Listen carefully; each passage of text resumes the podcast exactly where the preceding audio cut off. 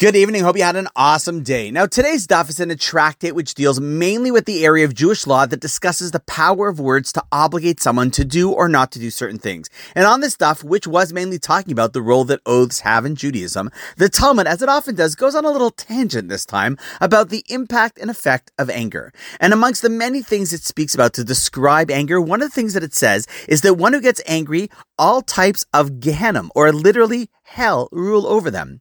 Now, the question is, what exactly does that even mean? And if it is talking about hell, then how many types of hell are there anyhow?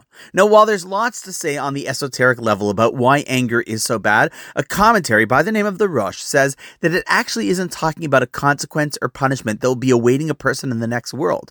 Rather, it's talking about this world and what one experiences in one's real life.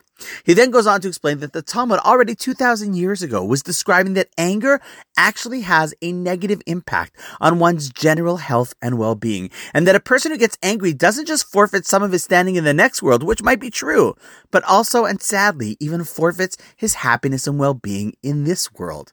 See, studies even show that one who's more prone to anger is also more prone to strokes, heart attacks, general weakening of the immune system, let alone anxiety and depression. In short, living in anger is like living in so many various types of real Gehenna.